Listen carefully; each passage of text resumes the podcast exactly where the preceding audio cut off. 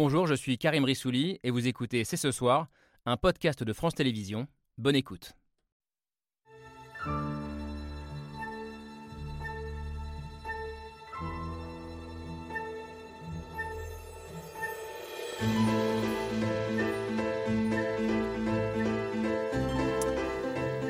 Bonsoir à toutes et à tous, soyez les bienvenus sur le plateau de C'est ce soir.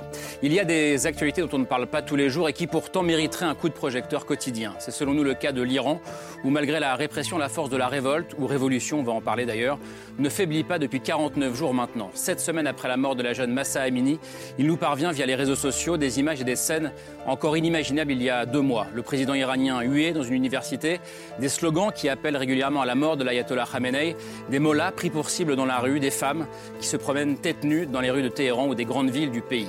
On va poursuivre ce soir notre réflexion sur les ressorts de ce soulèvement. Que veulent profondément les Iraniennes et les Iraniens? La chute du régime, la fin de l'imposition du voile et de toute norme religieuse, la fin de la théocratie. Il y a eu un Iran d'après la révolution islamique en 79. Y aura-t-il un Iran d'après 2022? Nous sommes le jeudi 3 novembre. C'est ce soir, c'est parti.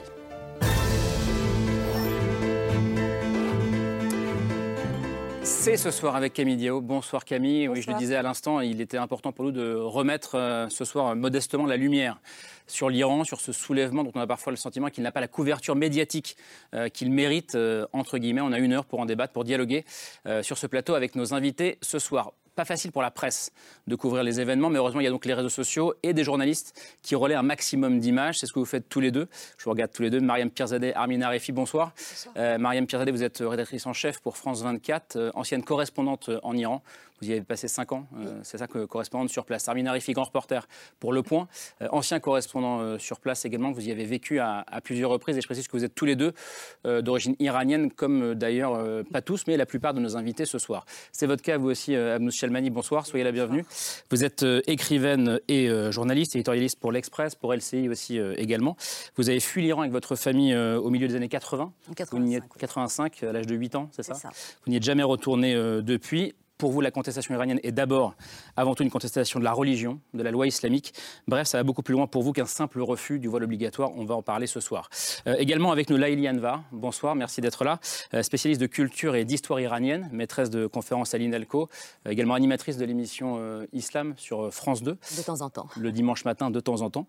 Vous aussi, vous êtes né en Iran. Vous y avez vécu jusqu'à l'âge de 15 ans et vous insistez sur la spécificité de cette révolte ou révolution, on va en parler ce soir, qui est l'incroyable niveau d'éducation et de politique des femmes iraniennes. Smaïn Lacher, bonsoir. Pour vous, ces femmes iraniennes rejointes par des hommes sont en train de mener, je vous cite, c'est dans Le Monde hier, en train de mener la plus importante et la plus impressionnante révolution féministe en cours sur la planète. Merci d'être là, sociologue, professeur émérite à l'Université de Strasbourg. Et Jacques, je ne suis pas né... Et vous n'êtes pas né en Iran. Je ne suis pas iranien. Ni né en Iran, ni d'origine iranienne. Absolument.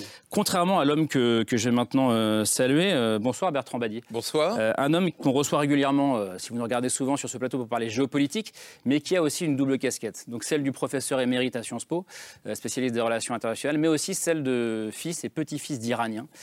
Cette double culture que j'ignorais avant ce... Coming out iranien, c'est ça Bertrand Badi? Absolument. Vivre deux cultures, c'est ce livre qui est ici. Comment peut-on être franco-persan?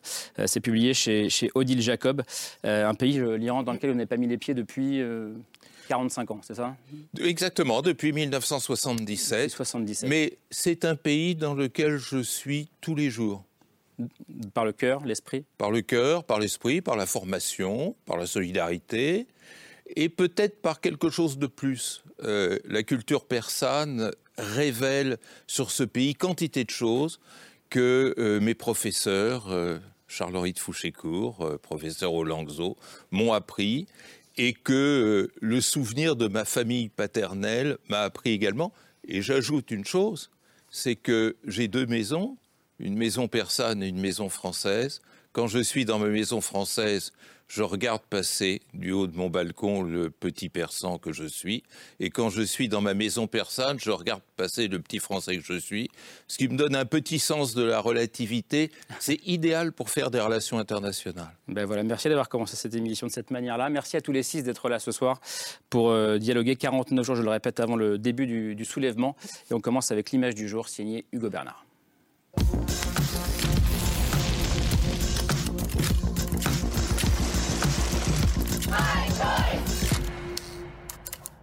L'image du jour, c'est un jeu dangereux. Un jeu dangereux et de plus en plus répandu en Iran. Des jeunes hommes et des jeunes femmes qui font tomber les turbans des mollahs à la vue de tous, en signe de contestation. « 49 jours après la mort de la jeune Mahsa Amini, assassinée par des gardiens de la Révolution pour un voile mal porté, la jeunesse d'Iran poursuit sa révolte et s'attaque à tous les symboles de la République islamique.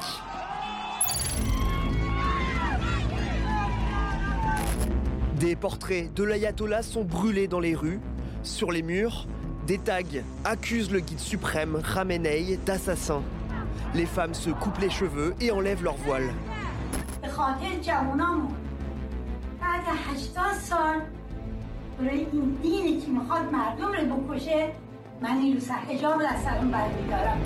La contestation qui s'étend au milieu ouvrier et qui se durcit de jour en jour.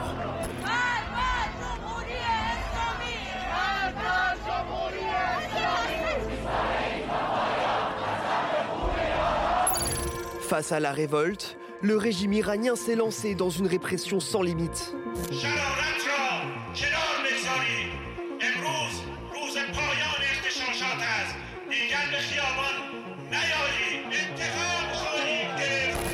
Les gardiens de la révolution multiplient les arrestations, tabassent des manifestants, n'hésitant pas à tirer sur la foule et à exécuter des opposants en pleine rue. Au moins 13 000 personnes auraient été arrêtées, plus de 270 tuées par un régime prêt à tout pour conserver le pouvoir. Et pourtant, aujourd'hui encore, ils étaient des milliers à manifester dans les rues du pays.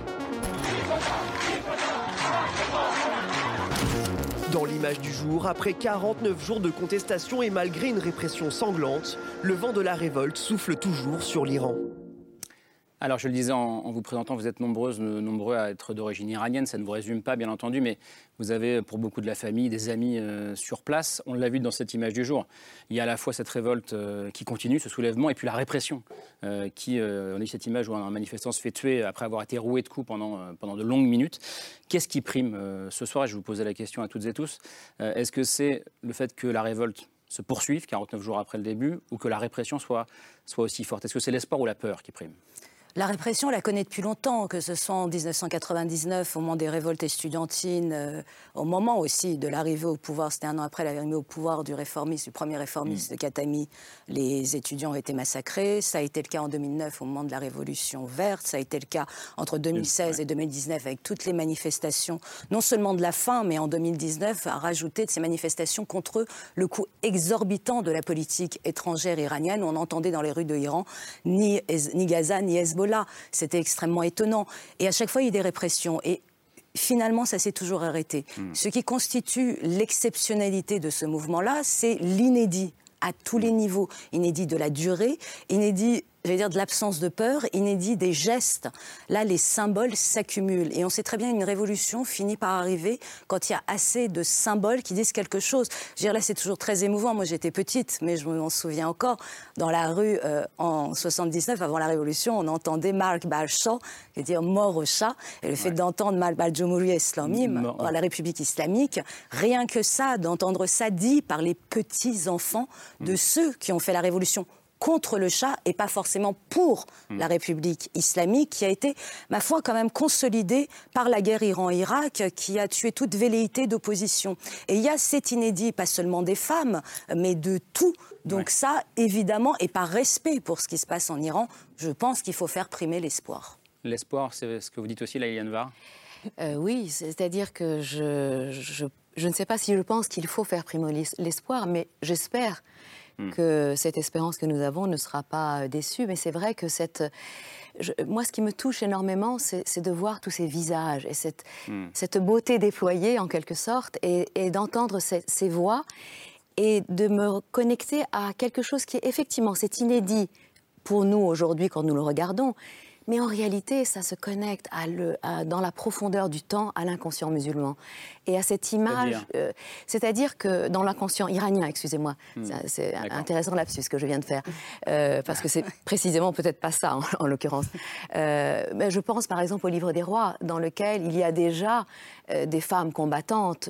Je pense à un personnage, par exemple, qui s'appelle Gourda Farid et qui va faire un duel avec le grand héros. Et en fait, il va se rendre compte, en la mettant à terre et en enlevant son casque, que c'est une femme. Et d'ailleurs, il va la vaincre dans le duel, mais c'est elle qui le vainc par le féminin. Donc, il y a quelque chose vraiment de ça qui est omniprésent dans notre culture. Et le féminin a toujours été associé à une forme de puissance en Iran. Et c'est peut-être pour ça que la répression est si forte. Peut-être parce que précisément les femmes sont quand même extraordinairement puissantes. Elles l'ont toujours été, même si parfois elles ne l'ont pas montré. Et le fait de vouloir... D'ailleurs, c'est peut-être pas seulement iranien cette affaire. Mais enfin, en tout cas, en Iran, c'est très fort. Et bon, je pense à ces héroïnes-là, je pense aux poétesses qu'on a eues, je pense à Fouloure Farrokhzad, donc la grande poétesse qui a osé quand même assumer une vie tout à fait scandaleuse à l'époque du Shah. Et ce qui est intéressant à vous écouter, c'est que je me dis que les gens qui nous regardent redécouvrent aussi, ou découvrent tout court, ce qu'est l'Iran au-delà des 40 ans de glaciation qu'on vient de vivre. Et c'est intéressant de le rappeler aussi sur ce plateau. Je vous pose la même question à l'un et à l'autre, enfin, on continuera le tour de table, mais la question de la peur ou de l'espoir, parce que la répression, elle est sanglante, elle est féroce, Mariam Pierzadeh. Les deux...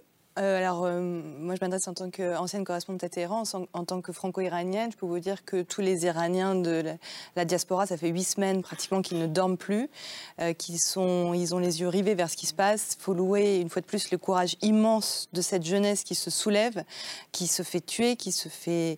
arrêtés. On estime qu'il y a environ plus de 15 000 personnes qui sont dans des prisons. Des journalistes qui ont alerté, qui ont couvert juste la mort de Mahsa Amini, qui sont en prison à l'isolement. Il va y avoir le début des procès publics, des pendaisons publiques pour donner l'exemple. L'espoir que cette fois-ci, c'est la bonne. Parce que plus personne, en tout cas une très grande, écrasante majorité des Iraniens ne veut plus de ce régime de la République islamique. Je pense que voilà, quand ils font valdinguer le chapeau des mollahs, c'est le symbole, ils ne veulent plus de ce régime-là. Et une grande peur que la répression qui est déjà, vous l'avez dit, extrêmement forte, le soit encore plus. Je voyais des images aujourd'hui à Karach qu'on a vues juste avant. Les gens sont mobilisés. Je vois une extrême violence, je vois des gens à terre qui sont battus, des forces de l'ordre qui passent et qui tirent. Il y a un quartier de Téhéran, Ekbatan, où tous les soirs, les habitants vont à leur fenêtre et crient à mort le dictateur. Et les Bassidjis des guerres de la Révolution sont passés devant ces fenêtres. Ils ont dit cette phrase glaçante, on est prêt à tuer, à égorger nos mères, nos enfants, pour que ce régime tienne. On fera pareil avec vous. Ils tirent dans les fenêtres. Donc, malgré tout, ils continuent à sortir dehors. Ils continuent à manifester et on ne s'en rend pas compte, nous, en tant que Français, mais ce qu'ils font, en fait, il n'y a pas de mots, en fait. C'est un courage incroyable et c'est effectivement inédit. Il n'y aura pas de point de non-retour pour moi. Il n'y aura pas de retour à la situation d'avant, quoi qu'il arrive. Armin Arifi, vous disiez en préparant l'émission, le mouvement a un petit peu changé depuis le début. Alors aujourd'hui, il y avait beaucoup de monde dans les rues parce que c'était le 40e jour. Donc après la mort, pas de Mahsa Amini, mais d'une autre jeune femme qui a été tuée. Najafi, tout à fait. Voilà, ouais. Qui a été tuée par le régime. Est-ce que le mouvement a un peu changé? Il y a moins de grandes foules, plus de petites foules un peu partout, de petits mouvements? Alors c'est ce qu'on a vu au cours des derniers jours, mais on a été démenti aujourd'hui avec ces manifestations autour des commémorations suivant le 40e jour, suivant la mort de Hadis Najafi, qui avait été tué fin septembre de 6 balles réelles dans le corps. Donc on a aujourd'hui, chaque prétexte est utilisé par les Iraniens pour sortir. Chaque commémoration, d'ailleurs à l'image de ce qui s'est produit il y a 43 ans et qui a abouti à la chute du Shah, chaque commémoration religieuse, chaque rassemblement universitaire, chaque rassemblement dans des collèges, dans des lycées, sont le prétexte pour manifester contre l'ensemble du régime.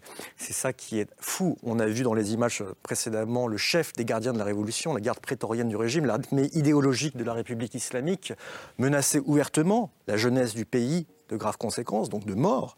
Tous ceux qui enfreindraient la loi et se rendraient à nouveau dans la rue, Les gens n'ont pas écouté. Dès le lendemain, le samedi, premier jour de la semaine en Iran, ils étaient des milliers, certes pas dans de grandes manifestations comme on peut en voir à l'étranger en soutien aux Iraniens, mais ici et là, et de fait dans l'ensemble du pays, pour contester le régime. Donc il y a vraiment le rideau de la peur qui est tombé. On le voit sur ces images-là, ces doigts d'honneur brandis à la face du régime avec ces deux représentations.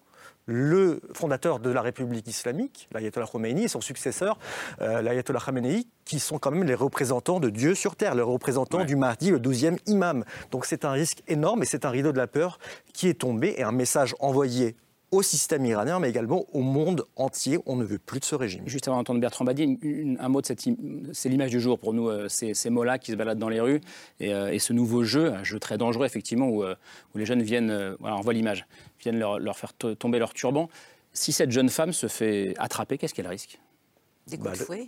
A priori, prison et coups de fouet, c'est un peu le passage obligé pour les femmes, d'autant plus que la charge symbolique du fouet, ce qui est la même chose que pour le fait de ne pas porter le foulard, mais ça c'est exceptionnel, parce que c'est... alors là, ça reste, c'est des mollahs de quartier, c'est l'équivalent d'un curé, ce n'est pas l'élite, l'aristocratie de la monarchie, c'est... la monarchie. Oui, moi j'appelle ça la monarchie, mais parce qu'ils détiennent tout, c'est vraiment une forme d'aristocratie qui détient non seulement les rênes politiques du pouvoir, mais les rênes économiques, mais qui partagent avec les gardiens de la Révolution, avec les Pasdaran, qui, alors on pense juste que c'est une armée, mais eux aussi ont autant de pouvoir économique que les mollahs, mais on en reparlera, et ça se joue énormément sur qui peuvent-ils finalement porter le canon de leur fusil. Mais si je peux me permettre, c'est un jeu effectivement que l'on voit dans les derniers jours avec un nombre grandissant de jeunes qui viennent foutre des claques sur le turban des mollahs pour le faire voler dans les airs, mais qui peut aussi se terminer par des scènes plus violentes. On a vu des mollahs se faire agresser, se faire lyncher, y compris aujourd'hui à Karaj, un mollah qui était en sang. C'est un risque énorme, mais c'est, je pense, aussi le symbole de cette frustration et de ce rejet de la République des mollahs, la République islamique, qui ces dernières années est devenue plus un État islamique, une République islamique. La part républicaine a totalement disparu avec l'ensemble des ayatollahs les plus conservateurs du pays, Khamenei, mais également le président Raisi, qui se sont taillés tout l'ensemble des pouvoirs. Bertrand Badier, on se pose beaucoup la question, d'ailleurs j'étais un peu mal à l'aise pour écrire mon sommaire, est-ce qu'on dit révolte, révolution, soulèvement, à quoi est-ce que vous pouvez comparer ce qui se passe aujourd'hui en Iran ? Eh bien justement, moi je suis d'accord avec tout ce que j'ai entendu, mais c'est une face de la chose, et il y a une autre face. C'est vrai qu'il y a une tradition persane de révolte, de contestation, de refus de soumission. Effectivement, le Shah nommé, le livre des rois, c'est l'histoire du refus de la soumission, de l'étendard de la révolte brandi par des héros, etc. Ça c'est certain. C'est certain également que cette révolte, appelons-la pour l'instant. Ainsi, a rythmé toute l'histoire de cette République islamique, avec ces années qui finissent par 9, 99, 2009, la réélection bidon, disons, de Ahmadinejad, et 2019, la grande révolte liée au renchérissement du prix de l'essence. Vous voyez, c'était tout à fait autre chose, mais tout ceci appartient à une tradition qui est culturelle, qui est historique, qui est installée. Mais là où je vais prendre le virage, c'est que je crois qu'il faut insister sur le pivot de ce mouvement révolutionnaire qui est la jeunesse. Et la jeunesse persane, elle mérite au moins une strophe dans notre récit, c'est-à-dire la jeunesse que nous avons face à nous, celle qui descend dans la rue, c'est celle qui n'a pas connu la révolution de 78-79. Ouais. C'est celle qui a toujours vécu dans ce régime et qui a de l'autoritarisme une vision qui est totalement superposée à la monarchie, comme vous le disiez, il y a un instant. Mais c'est aussi une jeunesse qui est extrêmement éduquée, qui a fréquenté les universités à des taux qui sont sans rivaux, je dirais, dans la région et même peut-être au-delà. C'est une jeunesse qui est très passionné par la technologie moderne, par la communication, par le monde en général. C'est une jeunesse qui est fortement mondialisée. Et voilà mon autre face, que je voudrais cette fois-ci ensoleiller parce qu'elle est importante.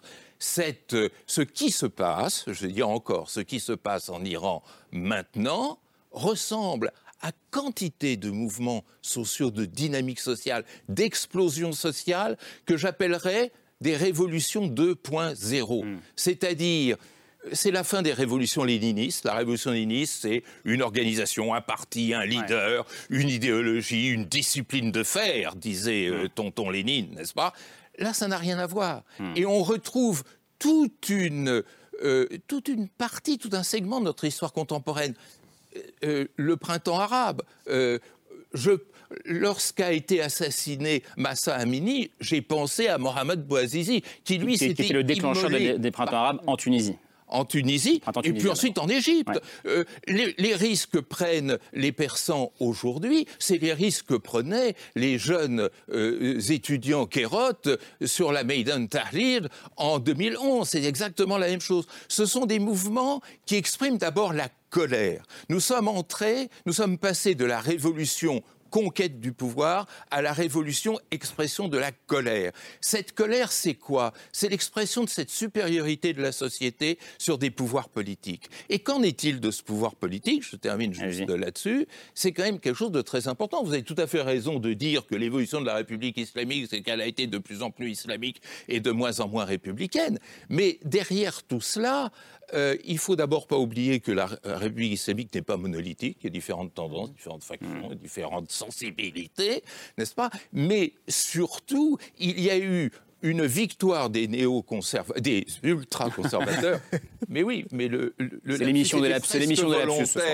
Parce que tout ceci vient d'un courant états-unien qui a alimenté les ultra-conservateurs iraniens. Il y a eu d'abord les néocons qui les ont alimentés. Et puis alors, ce cadeau magnifique, somptueux que M. Trump a fait à Khamenei lorsqu'il a sorti les États-Unis du traité du 14 juillet 2015, c'est-à-dire refermer la porte de l'Iran sur le monde. Et en fermant la porte de l'Iran sur le monde, eh bien, à contribue à radicaliser ces ultra-conservateurs, à les rendre détestables par rapport à cette jeunesse qui appelle à l'ouverture et à la mondialisation. Vous allez répondre, mais ce n'est pas parce qu'il n'est pas d'origine aérienne qu'il n'a pas le droit à la parole.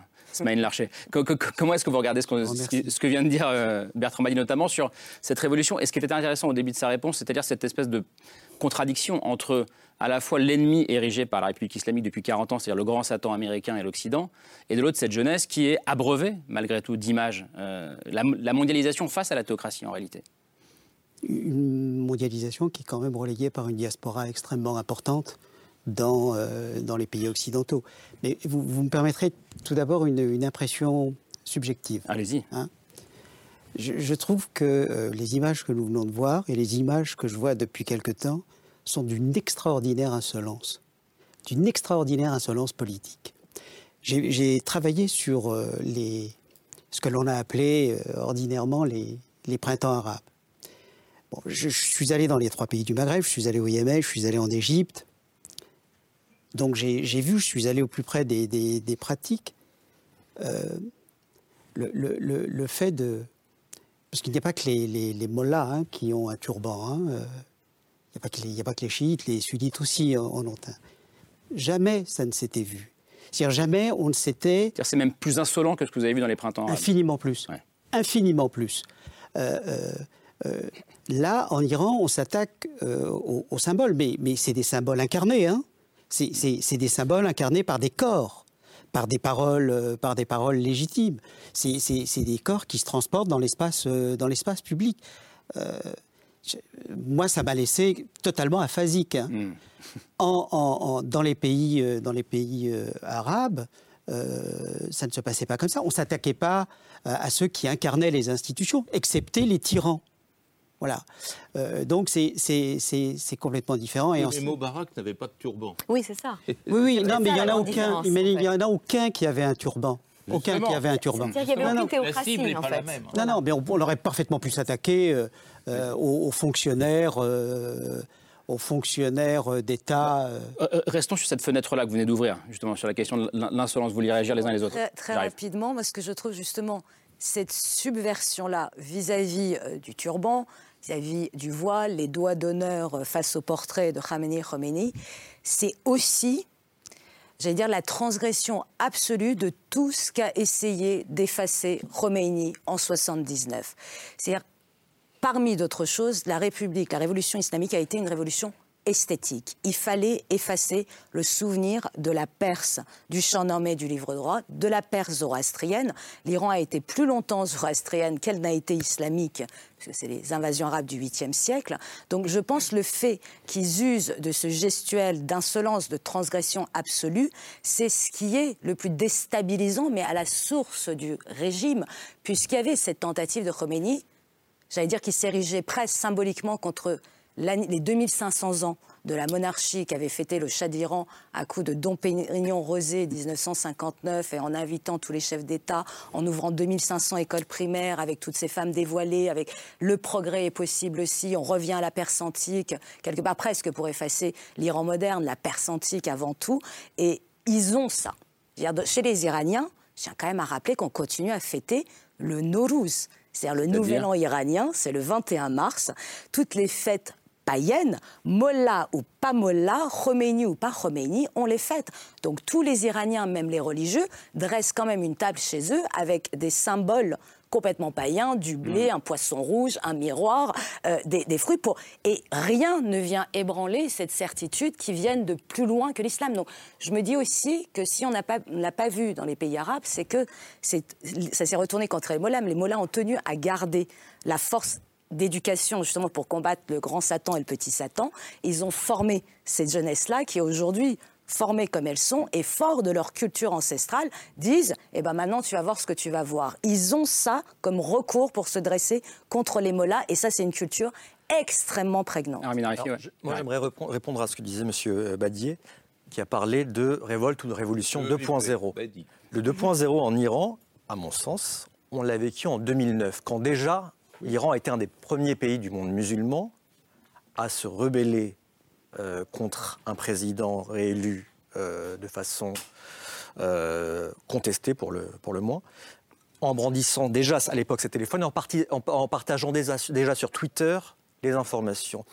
Pour moi, ce qui se passe aujourd'hui en Iran, c'est on va dire, peut-être une révolte ou une révolution, on verra ce que ça donne, peut-être 3 ou 3.0 dans le monde musulman. Pourquoi ? Parce que le printemps perse, à mon sens, a eu lieu en 79, un dictateur moderne, certes, mais dictateur, autocrate, soutenu par les Occidentaux, notamment les États-Unis, c'était le Shah. Ils ont fait une révolution, contrairement à ce que vous disiez. Non pas une révolution islamique, mais une révolution qui a été remportée par les islamistes. Ce qu'on a vu d'ailleurs par la suite lors du printemps arabe, les islamistes qui se taillent la part du gâteau, qui sont les mieux organisés, qui sont présents, qui venaient à la sortie des mosquées, avaient un grand nombre de partisans. C'est-à-dire que les islamistes iraniens ont récupéré la révolution 79. Exactement. Ensuite, les Iraniens ont connu la guerre imposée, Saddam Hussein, soutenu par l'Occident, par l'argent des pays du Golfe.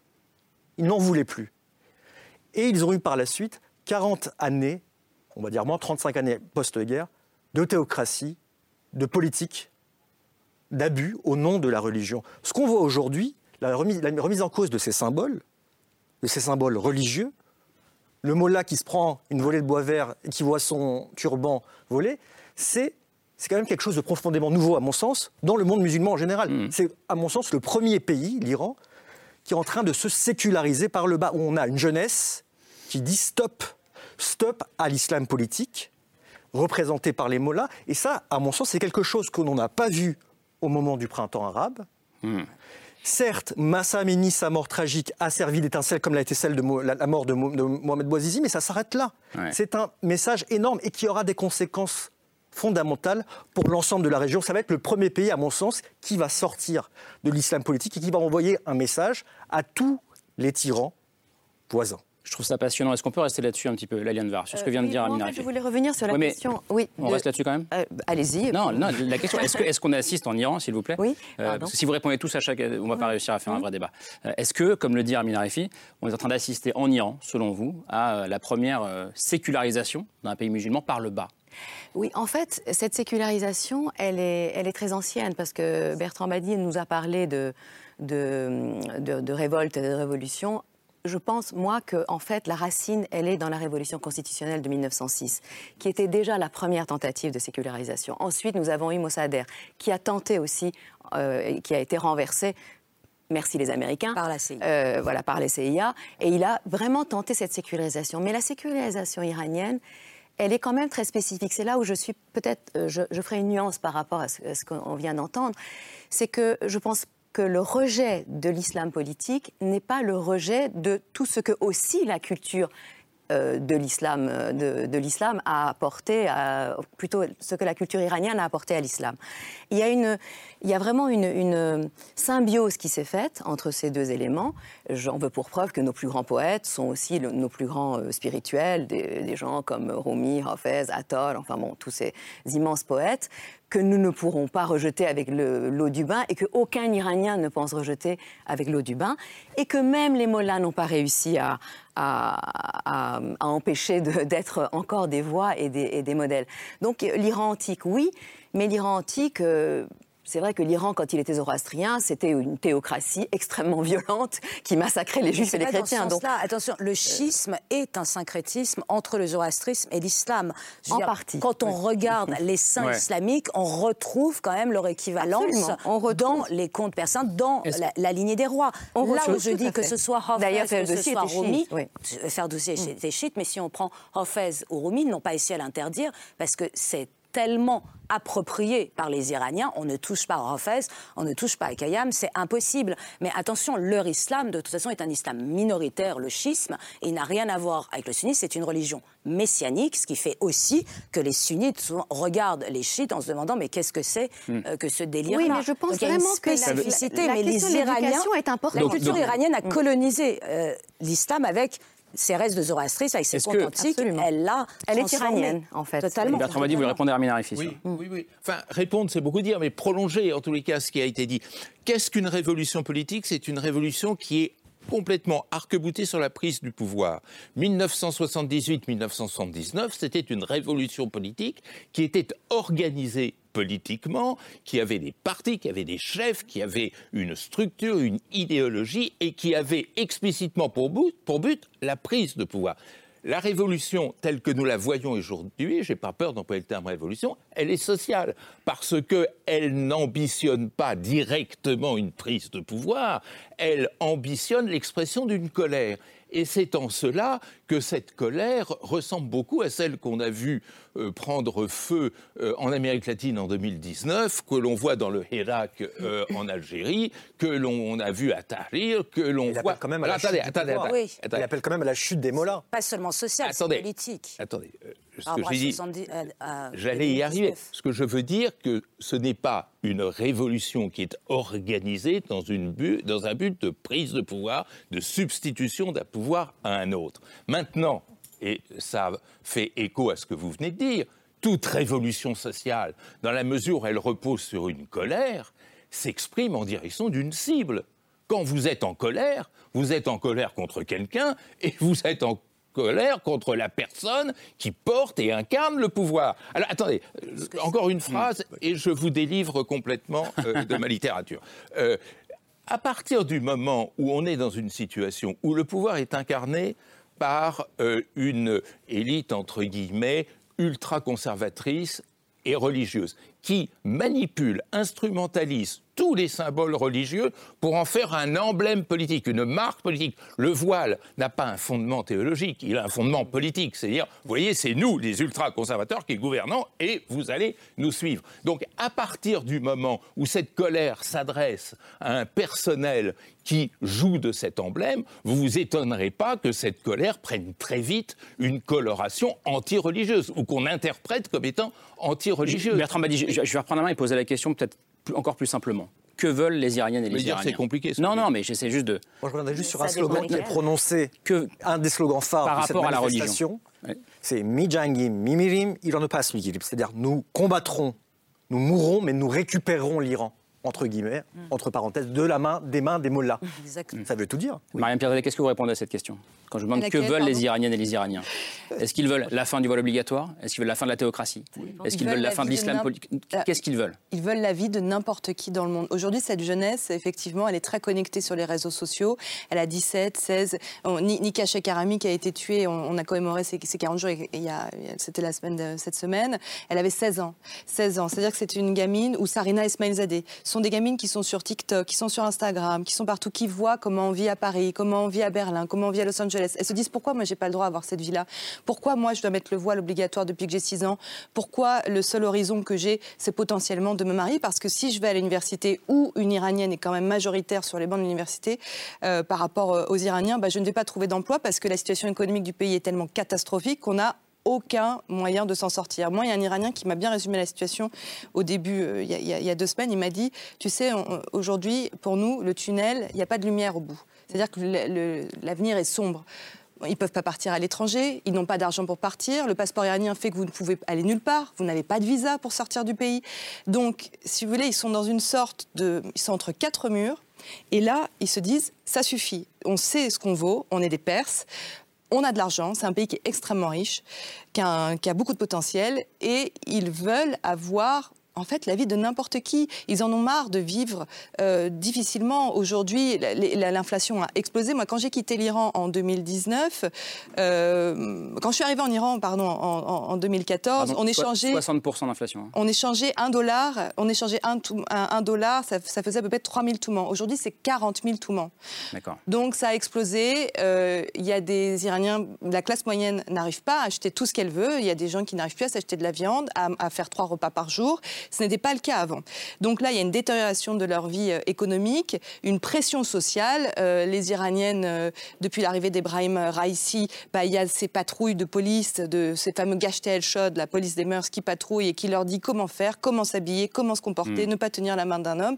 Et ça, en fait, ça suffit, ils n'en veulent plus. Donc ils ne veulent plus de ce régime, ça, c'est une évidence. Et je voudrais qu'on écoute, qu'on s'arrête un instant sur une chanson qui raconte bien justement toutes ces revendications des jeunes Iraniennes et iranien. Alors j'imagine que vous la connaissez tous sur ce plateau. C'est une chanson pop qu'on doit à un jeune chanteur qui s'appelle Shervin Hajipour, qui a, en fait, il a assemblé et il a mis en musique toute une série de tweets postés par des internautes iraniens suite à la mort de Mahsa Amini. Il en a fait une chanson qui s'appelle Balayé, vous le dites mieux que moi. Alors ça veut dire pour, oui, ou pour, à cause de... Non, pour. Donc voilà, vous confirmez le sens. On va écouter un petit extrait de la chanson. برای این هوای آلوده برای ولیعصر و درختای فرسوده برای پیروز و احتمال انقراضش برای سگهای بیگناه ممنوعه برای گریه های بیوقفه برای تصویر تکرار. Alors 2 jours après sa publication, c'était à la fin du mois de septembre, la chanson elle cumulait déjà 40 millions de vues sur les réseaux, donc c'est vraiment devenu l'hymne de la révolte ou de la révolution en cours. Elle est reprise un peu partout en Iran, jusque dans les salles de classe. On va voir une image très forte de ces collégiennes cheveux découverts qui chantent cette chanson dans leur salle de classe, et image d'autant plus forte que je rappelle que les femmes en Iran normalement n'ont pas le droit de chanter en public, et cette chanson en un mois elle a aussi dépassé les frontières du pays. Il y a plein d'exemples de reprises dans d'autres pays, j'en donne juste un, c'était en Argentine à Buenos Aires vendredi dernier, le groupe Coldplay qui l'a repris sur scène accompagné de la comédienne iranienne Golshifteh Farhani. Donc au-delà du fait que cette chanson soit devenue un symbole de solidarité internationale, ce que je trouve intéressant, c'est les paroles. On en a vu un extrait et ça raconte ce que vous dites. Il est question, bien au-delà de la question du voile ou de l'islam, il est question dans cette chanson de pollution, du travail des enfants, de corruption, de pauvreté aussi. Leyla Handar, c'est tout ça aujourd'hui que les jeunes Iraniens reprochent au régime ? Oui, en réalité, ce qui est très beau dans Baroye, c'est que c'est à la fois pour m'opposer à et en même temps pour défendre, puisque à la fin de la chanson, c'est là que vient ce qui est devenu le slogan « Baroye Zan Zendegi Azadi », donc pour la femme ou les femmes, pour la vie et pour la liberté. Et donc, c'est à partir de là que ce slogan a vraiment s'est épanoui. Et en effet, c'est-à-dire, il met en lumière tout ce qui ne va pas dans cette société, tout ce qui fait que maintenant tous ces jeunes, et ces moins jeunes, petit à petit ça gagne les moins jeunes, heureusement, donc sont dans la rue. Et ce qui est intéressant, c'est qu'on voit qu'en fait il n'y a pas de revendication politique. C'est pas contre un régime ou contre ceci, contre. C'est une revendication dans le sens quand je dis politique, allez. Je veux dire que c'est pas contre un régime ou contre une. Voilà, c'est pas un parti politique. C'est quelque chose avec lequel tout le monde est d'accord, quelle que soit votre tendance politique, quelles que soient vos idées, que vous soyez monarchiste ou de gauche ou même des gens qui tiennent absolument à ce que l'islam reste dans le paysage, je dirais, en Iran. Et il y en a beaucoup, mais qui veulent réformer la société. Donc tous ces gens, ils se reconnaissent dans ça. Qui peut dire qu'il n'est pas contre cette pollution et contre cette catastrophe écologique qui est peut-être la plus grande catastrophe, en fait, qui est arrivée dans les dernières années en Iran? Qui peut s'opposer à ça? D'ailleurs, il y a beaucoup de militants écologistes qui ont perdu la vue, qui ont perdu la vie, qui ont disparu, etc., parce que l'enjeu écologique, par exemple, est peut-être encore plus important. Et c'est là, les Iraniens sont conscients de ça. Ils voient que le fleuve dans l'Ispahan est asséché. Ils voient que cette catastrophe absolue, ils voient que les terres agraires sont vendues, que l'eau de ce pays est vendue. Donc c'est vraiment la vie elle-même qui se retire. Il y a des analystes qui pensent que d'ici 30 ans, l'Iran ne sera plus vivable. Donc c'est vous dire. Oui, rapidement, et je voudrais qu'on aille après sur la question de Smaïn Nacher. On lui a coupé la parole il y a un quart d'heure. Tous ces balayés, toute cette accumulation, c'est n'est dû qu'à un seul régime, à la République islamique. Et écrit « mort à la République islamique ». Donc c'est parfaitement dirigé. La pollution, c'est à cause de la République islamique. Bien sûr. Le fait de maltraiter les chiens parce qu'on les considère comme impurs, c'est dû à la République islamique. Le fait d'avoir peur de s'embrasser, c'est dû à la République islamique. Donc c'est dirigé. La République islamique n'a pas tenu ses promesses. Elle a été aussi dure que sous le Shah en termes de censure, en termes de dictature. Alors effectivement, c'est toujours ce paradoxe. La révolution blanche qui a eu lieu en Iran entre 1963 et 1973 fait que les droits des femmes ont progressé plus vite que les droits de l'homme qui étaient inexistants et qui avaient effectivement une chasse aux communistes qui, du fait même de la présence de la CIA qui était parfaitement implantée en Iran, virait à l'hystérie totale et qui a fait qu'ils n'ont pas vu venir non plus les islamistes et qu'ils avaient décidé, le Shah, de mettre en prison un islamiste avec un communiste. Donc ils ont voté de prison tous ensemble et que c'est là a commencé l'injonction. Mais toute cette chanson, c'est que c'est les promesses non tenues et le fait que non seulement ça a été horrible, mais pire que sous le Shah, à plein de niveaux aussi, parce qu'un point de vue économique, l'inflation, le fait de ne pas pouvoir manger, des gens de 75 ans qui bossent, ça c'est la faute des mollahs, point barre. Smaïn Nacher, je reviens sur ce que vous disiez dans Le Monde, sur... Oui. Cette révolte ou révolution, décidément, je n'y arriverai pas. Je peux vous donner une définition. Allez-y. Oui. Puisqu'on se demande toujours si c'est une révolution, une insoumission, une révolte, etc. On peut dire que c'est une révolution, à la seule condition de dire qu'une révolution, c'est la substitution d'un ordre par un autre. Et alors, c'est effectivement exactement ce qui est en train de se passer. Sauf que les conditions de la mise en place de cet ordre et les conséquences qui auront lieu s'évaluent sur le temps long, très long. Et quand on dit, par exemple, « Mais qu'est-ce que pensent les Iraniens ?» ou « Voilà, moi, ce que je vais vous dire ce qu'ils pensent, les Iraniens », ça me semble quelque peu présomptueux, en particulier quand on est à quelques milliers de kilomètres des événements, et surtout, dans ce type de mouvement, il suffit de faire un peu de sociologie pour ça, dans ce type de mouvement, vous savez que souvent les gens font des choses dont ils ne calculent pas les conséquences, dont ils n'ont pas la science des conséquences. Donc ils font parce qu'il faut faire, et c'est un immense moment d'exaltation. Et dans ce moment d'exaltation immense, l'important, c'est pas tant de penser. L'important, c'est d'agir. L'important, c'est d'agir. Et d'agir collectivement. Mais ils agissent bien pour quelque chose. Et vous l'écrivez, vous aussi. Vous dites pour une redéfinition de l'égalité entre les sexes. Non, mais ils ne seraient pas sortis. Ils nous parlent, là, quand même. Ils essayent de communiquer avec nous tous les jours. Sauf si on pense qu'un peuple est fou. Mais les gens, bien évidemment, sortent pour quelque chose. Surtout, ils nous parlent grâce aux réseaux sociaux. Oui, là, ça a des avantages, ils nous parlent. Tous les jours, on reçoit des messages. Tous les jours, il y a des revendications. Oui, très bien. Alors, les réseaux sociaux, parfois, disent vrai, parfois, disent c'est eux qui disent à travers les réseaux sociaux. Oui, c'est alors, les réseaux sociaux qui nous parlent. C'est pas parce qu'ils vous parlent qu'ils disent qu'ils sont l'incarnation de la vérité. Parce que...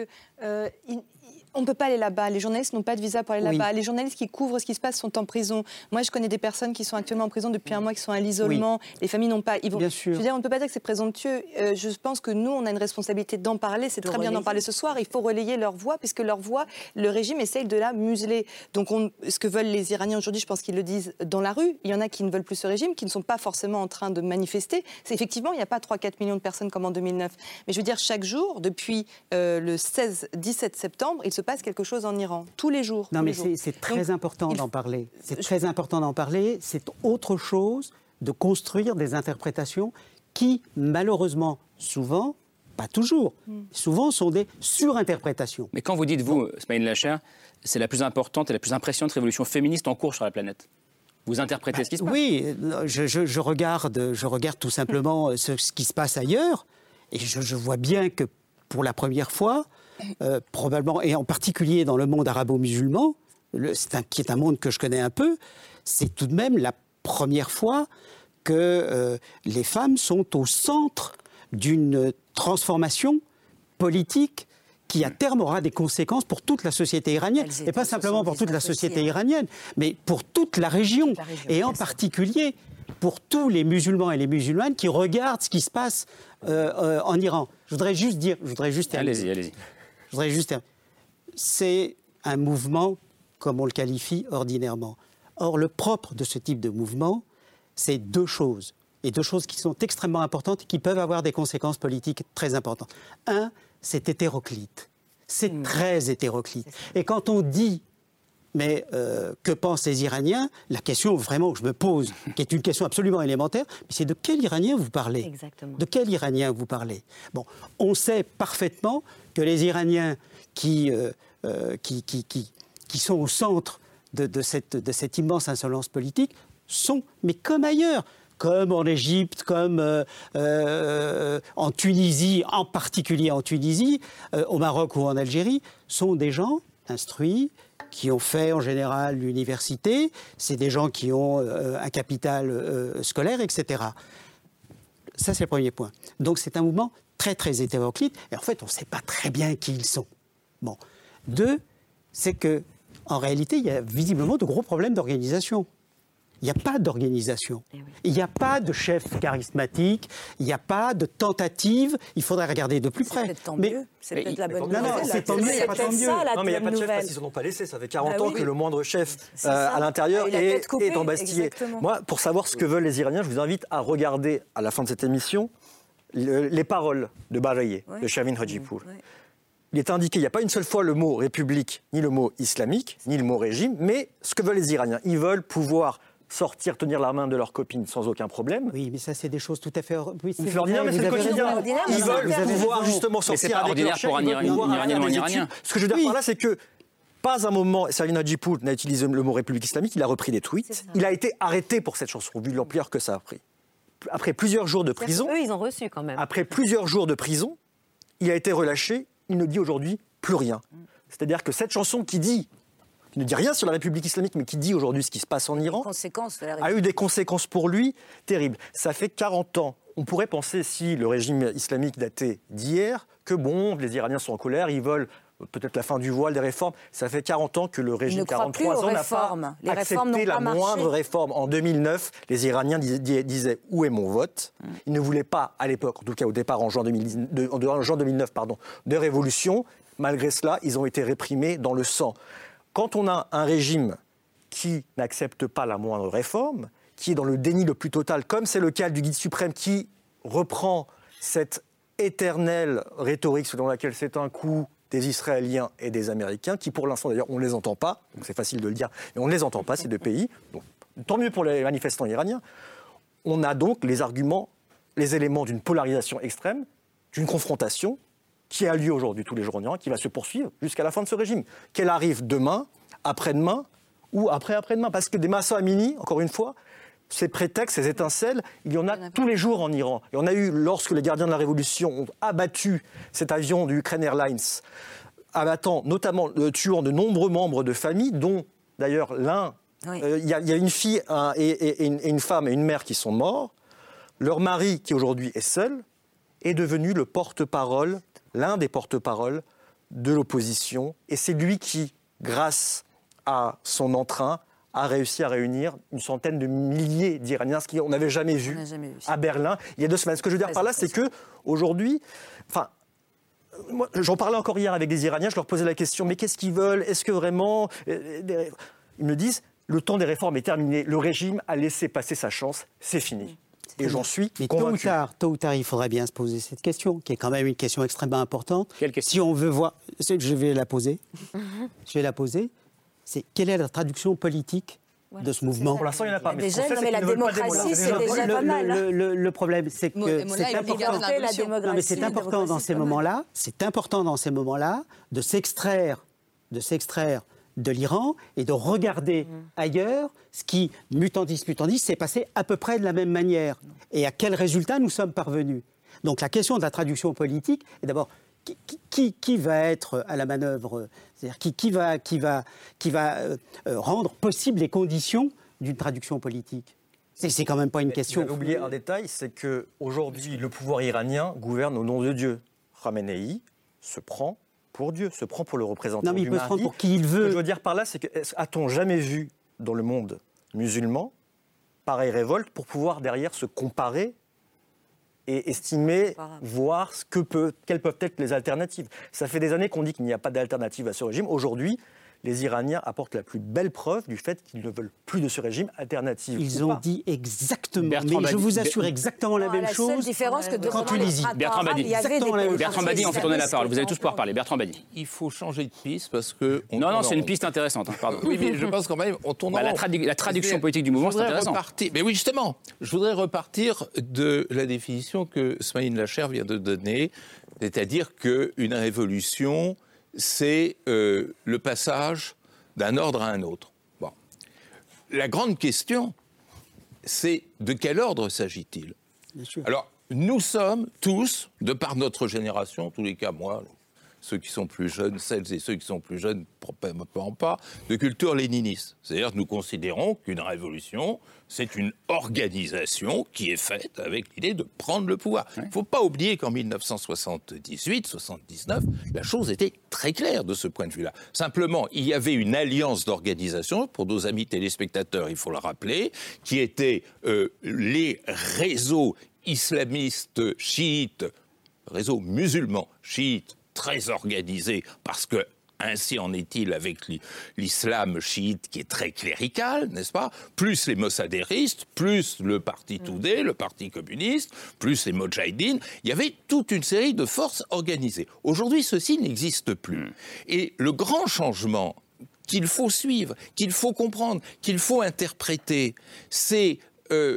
où se fait le passage d'un ordre à l'autre. Et depuis un certain temps, mais ça, c'est pas propre à la Perse, le changement, il se fait dans les consciences et dans les comportements sociaux. Moi, je me souviens avoir été professeur au Caire pendant Tahrir, je voyais le changement qui s'opérait dans la tête de mes étudiants, qui ne parlaient pas de la cité, du politique de la même façon. Ce qui se passe en Iran aujourd'hui, c'est exactement la même chose. C'est-à-dire, c'est une forme de prise de conscience, de maturation, qui fait que de toute manière, le résultat de ce qui se passe aujourd'hui, bien sûr, est important. Il n'est pas essentiel. C'est-à-dire que nous ne devons pas raisonner dans un court terme, à nous demander si d'ici la fin de l'année 2022, il y aura un changement de régime. C'est probablement pas comme ça que ça se passe. Ce n'est d'ailleurs généralement plus comme ça que les choses se passent. Les choses se passent dans le monde actuel selon 2 dynamiques. Soit la montée à la répression, le modèle syrien, n'est-ce pas? Et ça, c'est possible. C'est possible que nous vivions ça parce que nous avons, avec les Pasdaran, l'équivalent de la force répressive des Mokhaberat dont disposait Bachar al-Assad, avec l'appoint de la Russie. D'ailleurs, l'appoint de la Russie, ça peut aussi marcher probablement d'une autre façon. Ça, c'est une première possibilité. Et puis, il y a ce qui m'intéresse parce que c'est ça, le monde nouveau. Et je dirais, ça rejoint ce que j'essaye de dire dans mon livre, ça rejoint le dénominateur commun de l'humain. C'est-à-dire une transformation profonde, une mise à jour du cerveau, des comportements socio-humains. On ne peut pas, dans l'Iran de 2022, se comporter comme on se comportait dans l'Iran de 1980 ou 1981, ou dans celle des années 1970. Il n'y a que ça qui soit intéressant, c'est-à-dire la manière dont, à travers la mondialisation actuelle, le persan rejoint l'humain, plus vite d'ailleurs que le français ne le fait dans la direction de l'humanité. D'une part, la révolution islamique de 1979 ayant été totalement inédite dans le monde arabo-musulman, je pense que ce qui est en train de se passer est incomparable à ce qui se passe ailleurs, et que vous avez peut-être vu une étincelle, quelque chose changer, mais quand on voit ce qui se passe aujourd'hui au Caire, je pense que c'est assez inédit, ce qui est inédit est plutôt incomparable, mais quand on voit aujourd'hui ce qui se passe dans le Caire, c'est retour, le centre, retour en arrière, il n'y a pas de mouvement, tout est sclérosé, le maréchal Sissi tient tout, donc j'ai pas l'impression qu'il y a eu... Vous avez parlé des jeunes égyptiens comme ils parlaient il y a 10 ans. Non, ils ne parlent pas, mais par contre, la situation politique et concrètement, la vie réelle sur le terrain n'a pas changé pour eux, puisqu'on est revenu sous une dictature, et cette fois avec un maréchal Sissi. Donc, on ne peut pas toujours passer notre temps à freiner des cas de fer en voyant quand même... Mais 43 ans, ils ont... Non, intellectuellement, je dis même dans les paroles, c'est que quand même, il y a quand même cette réalité-là, c'est qu'ils ont essayé les réformes. Quand en 2009, ils sont descendus dans les rues pour dire là, il y a eu fraude électorale, notre vote n'est pas reconnu, ils ont encore espéré quand même des réformes. Ils ont encore cru que c'était possible. Quand tous ces Iraniens sont descendus dans la rue le 14 juillet 2015, au moment de la signature de l'accord, c'était quoi ? C'était de dire, cette fois, par l'économie, on va réussir. Les petits-enfants du bazar, ils étaient la main sur la souris en train de dire, on va vendre les produits du bazar dans le reste du monde. Cette jeunesse, d'ailleurs, est connectée, libérale, etc. Donc, ça, ils ont déjà testé, j'allais dire, tout ce qui était possible de tester. Maintenant, il n'y a que le fait de casser ça. Après, je ne suis pas du tout certaine que ça puisse suivre le chemin de Bachar el-Assad pour une seule raison, c'est qu'on ne connaît pas assez les gardiens de la révolution, certes, mais il y a quand même quelque chose qui, chez beaucoup d'analystes qui surveillent ça de très près, circule, c'est le fait que où est-ce que finalement ils vont diriger le canon de leur fusil. Et il n'est pas certain qu'ils ne lâchent pas les mollahs. Si les gardiens de la révolution lâchent les mollahs, il n'y a plus de mollahs. C'est eux qui tiennent. C'est pas juste une armée idéologique. Mais dans ces cas-là, la mollarchie peut se transformer en dictature militaire. Exactement. On ne sait pas. Ce qui est là, le risque, c'est pas tant un schéma à la Bachar el-Assad, c'est par contre un risque qu'effectivement ils lâchent et que ça devienne effectivement une république laïque, mais une dictature militaire. Ça pourrait arriver. Ça fait une différence avec Bachar el-Assad, parce qu'il y aura moins de massacres, ça c'est sûr. Mariam Pirzadeh. Les gardiens de la révolution, on estime au bas mot qui détiennent au moins 50 à 60% de l'économie iranienne. S'ils voient que leurs intérêts économiques sont menacés, sachant que, rappelons que les sanctions occidentales ont beaucoup enrichi les gardiens de la révolution et ont fait beaucoup de mal à la population iranienne. S'ils voient que leurs intérêts économiques sont menacés, il y a une... Peut-être, c'est l'un des scénarios qui est sur la table, qu'ils puissent lâcher la théocratie et instaurer une dictature militaire. Effectivement, il n'y a pas encore de leader, il n'y a pas de leader. C'est un mouvement qui est spontané, mais c'est un mouvement qui est spontané sans l'être. C'est-à-dire, c'est le résumé d'années de frustration, l'année d'espoir gâché, d'espoir déchu, et donc la mort de Mahsa Amini qui est le détonateur. Moi, je pense qu'on assiste à un tournant, comme l'a dit Armin, au moment où l'avion de la Ukrainian Airlines est abattu. Et là où ils tuent les gardiens de la révolution, avouent au bout de 3 jours que c'est eux qui ont tiré, et ils ont tué 176 citoyens iraniens, dont beaucoup d'Iraniens qui étaient étudiants au Canada. Et moi, je pense qu'on assiste là à un tournant, à une colère. Là, il y a un début de colère. Il y a de nouveau un début de colère. On est en janvier 2020, c'est quelques jours après la mort du général Soleimani, qui est de nouveau extrêmement réprimé. Et là, il y a la mort de Mahsa Amini, et là, ils se disent, c'est fini, ça suffit, on ne veut plus de ça. Parce que Mahsa Amini, ça aurait pu être n'importe qui, ça aurait pu être moi, ça aurait pu être Abnous, ça aurait pu être la sœur de quelqu'un, et c'est le détonateur en fait qui les pousse à aller dans la rue et sans se demander qu'est-ce qu'il y a après. Mais moi, plus que de réveil des consciences, la conscience en Iran, il suffit de s'y rendre depuis maintenant 4 décennies pour se rendre compte de cette dichotomie quand même profonde entre un des régimes les plus durs du monde musulman, avec les lois les plus dures, notamment le voile obligatoire, et une des populations les plus éduquées, les plus ouvertes, les plus pro-occidentales. Ce que je vois aujourd'hui, donc, c'était quand même assez fascinant quand on voyage notamment dans d'autres pays du monde arabo-musulman, par exemple l'Égypte, la Jordanie, dont les régimes sont autrement plus liés et alliés des Occidentaux, l'Arabie Saoudite, de voir cette différence entre une des sociétés les plus vibrantes et un des régimes les plus sclérosés, cette gérontocratie. Aujourd'hui, c'est le rideau de la peur qui est tombé. C'est pas un réveil des consciences, à mon sens. Encore une fois, il vivait comme ça à l'intérieur, en fait. Là, il déborde sur l'extérieur. Maturité politique depuis très longtemps. C'est vrai que nous qui fréquentons, moi aussi j'allais en Iran jusqu'en 2019 régulièrement, les discussions qu'il y a et aussi l'activité artistique, l'activité des écrivains, l'activité des journalistes, enfin il y a une effervescence, il y a toujours eu une effervescence en Iran et une conscience politique extrêmement mature et aiguë.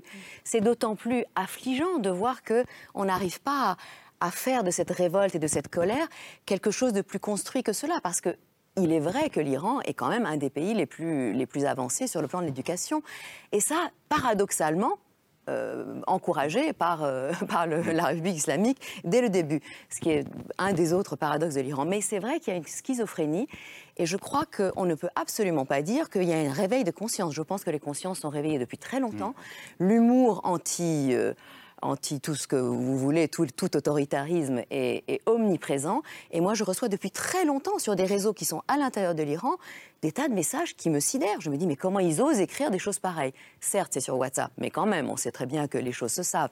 Et donc, en fait, pendant toutes ces années, je me disais, mais quand est-ce que ça va se manifester de manière concrète ? Et là, on voit que ça se manifeste. Simplement, effectivement, ma grande inquiétude, c'est comment ça va se coaliser, comment ça va non plus être quelque chose contre, mais quelque chose pour. C'est-à-dire, quand est-ce qu'ils vont construire quelque chose ensemble ? Donc, ça rejoint la question posée par Smaïl Hachir de quelle est la traduction politique de cette révolte aux révolutions ? Tôt ou tard, cette question se posera parce que elle va s'imposer d'elle-même. Ce mouvement, comme d'autres mouvements, dans tous les mouvements, il y a à la fois des variations propres aux situations nationales et il y a des invariants. Nombre de faits et gestes des Iraniens ressemblent étrangement aux gestes et aux faits et aux paroles de Tunisiens pendant l'année 2012. C'est extraordinaire. Je voulais juste vous répondre sur... Pas exactement, quand même. C'est quand même justement un parti islamique qui a gagné après 2012 en Tunisie, donc je n'ai pas vu les Tunisiennes retirer leur voile, et même eu l'effet contraire. Ça fait quand même une sacrée différence pour ce qui est... Ce qui est quand même une sacrée différence avec ce qui est quand même le symbole de ce mouvement. Mais, je veux dire, là, ce qui est en train de se passer, vous parliez tout à l'heure de schizophrénie, c'est que les Iraniens ont appris ce jeu-là, et c'est ça la schizophrénie de l'Iran qui a créé tous ces paradoxes-là. L'extérieur, quelque part, la vie publique, l'espace public est abandonné aux mollahs, et dès qu'on ferme les portes des maisons, des appartements, on paye le commissariat, on ferme les portes, et on vit à l'intérieur, à l'occidental. Ce qui se passe là, c'est une décompression généralisée, c'est-à-dire que cette vie intérieure, ils en ont marre, donc ils ont envie de l'exprimer. Je trouve qu'il y a quelque chose, que ça manifeste du matin au soir, c'est pas juste le soir, c'est tout le temps. Il y a cette espèce de liberté des corps, cette espèce de manière de dire ce que je vis depuis des années à l'intérieur, je veux le vivre à l'extérieur, et ça, c'est ma liberté. C'est ça, je ne suis pas sûr que vous soyez en désaccord, en réalité. Vous avez exactement la même situation. Seulement, ce n'est pas la même définition quand on a un voile sur la tête ou pas. Vous avez exactement la même situation pour les Tunisiens en 2012. En janvier 2011, vous ne pouvez pas vous imaginer le nombre d'agora à Tunis. On les a suivis et le résultat a donné les islamistes au pouvoir. Les gens que nous écoutions, au fond, ils reprennent vos propos, ils reprennent les propos d'Iraniens. C'est pour ça que je parlais d'invariants et de variations. Et ces invariants sont extrêmement importants. Et il est important, je vous assure, il est important, en toute modestie, de regarder à côté. Mais on regarde à côté, de regarder chez les autres. Je n'ai pas d'avoir vu des Tunisiennes brûler leur voile. Bertrand Badi, en 30 secondes, parce qu'après on passe au choix de Camille. Oui, moi je suis d'abord tout à fait d'accord. Le problème, c'est de trouver le transformateur politique de ce mouvement social, ce qui est un très grand sujet. Ce que je voudrais dire, c'est qu'il y a une façon quand même de faire bouger les choses. C'est d'ouvrir les portes. C'est-à-dire que la catastrophe... Qui doit ouvrir les portes ? Eh bien le monde. C'est-à-dire le fait que les États-Unis aient rompu avec ce début d'ouverture. Vous faisiez référence à ce qui s'est passé le lendemain de 2015. C'est absolument évident. À partir du moment où l'Iran, les Américains ont fermé, voilà, va entrer dans le monde, on sera déjà dans un autre scénario. Donc ça pose la question de la responsabilité des pays européens, occidentaux. Absolument. Au lieu de jouer toujours les pères fouettards, les donneurs de leçons, les sanctionneurs et tout ce qui s'ensuit, au contraire, il faut ouvrir les portes de ce pays de manière à ce que ces comportements sociaux puissent donner la pleine mesure de leur adhésion à la mondialisation. Je vous promets qu'on y reviendra et qu'on consacrera d'autres émissions à l'Iran. Je voudrais qu'on termine avec la culture, Camille. Votre choix ce soir, c'est... peut-être le dernier film iranien sorti en salle en France ? Oui, il me semble. On a parlé pendant l'émission de la crise économique qui frappe l'Iran depuis plusieurs années maintenant, qui a mené à une sorte de déclassement généralisé des classes moyennes. C'est la trame de fond de ce film qui s'appelle Leïla et ses frères, donc dernier film de Saïd Roustahi. C'est le réalisateur de La Loi de Téhéran, pour ceux qui ont vu ce très beau film aussi. Il a été présenté à Cannes cette année et il raconte l'histoire d'une famille justement qui croule sous les dettes, qui est prise dans ce marasme économique.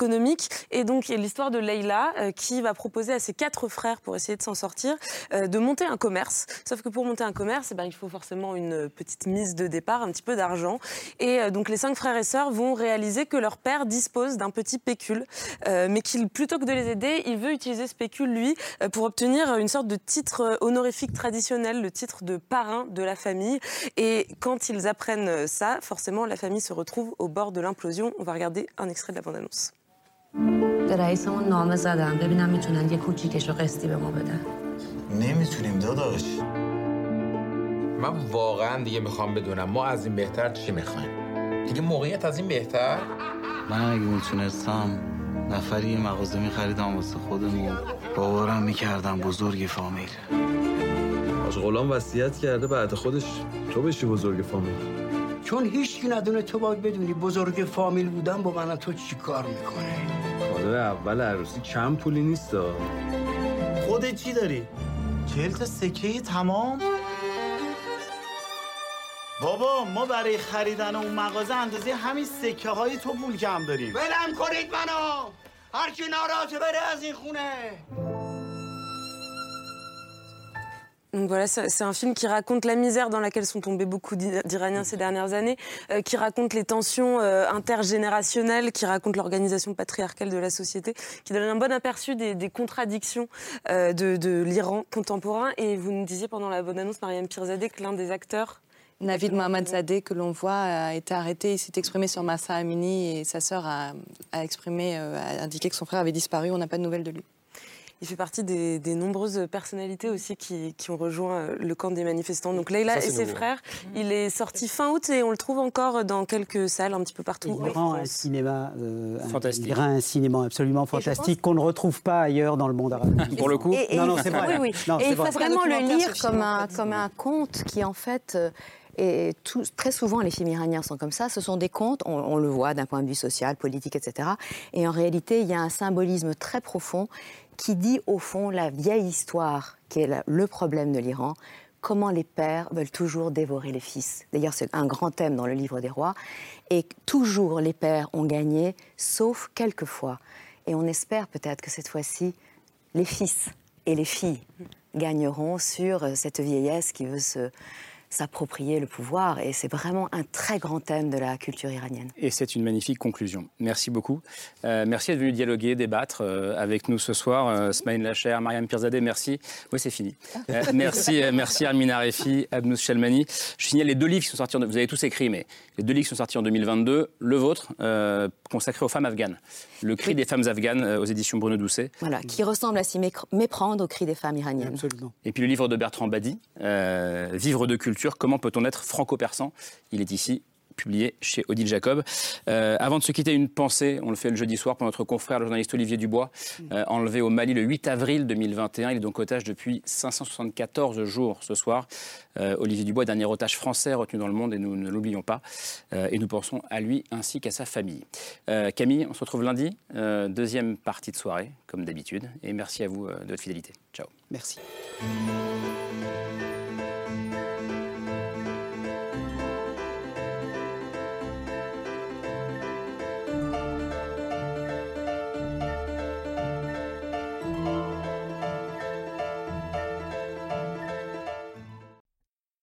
C'était C'est ce soir, un podcast de France Télévisions. S'il vous a plu, n'hésitez pas à vous abonner. Vous pouvez également retrouver les replays de l'émission en vidéo sur France.tv.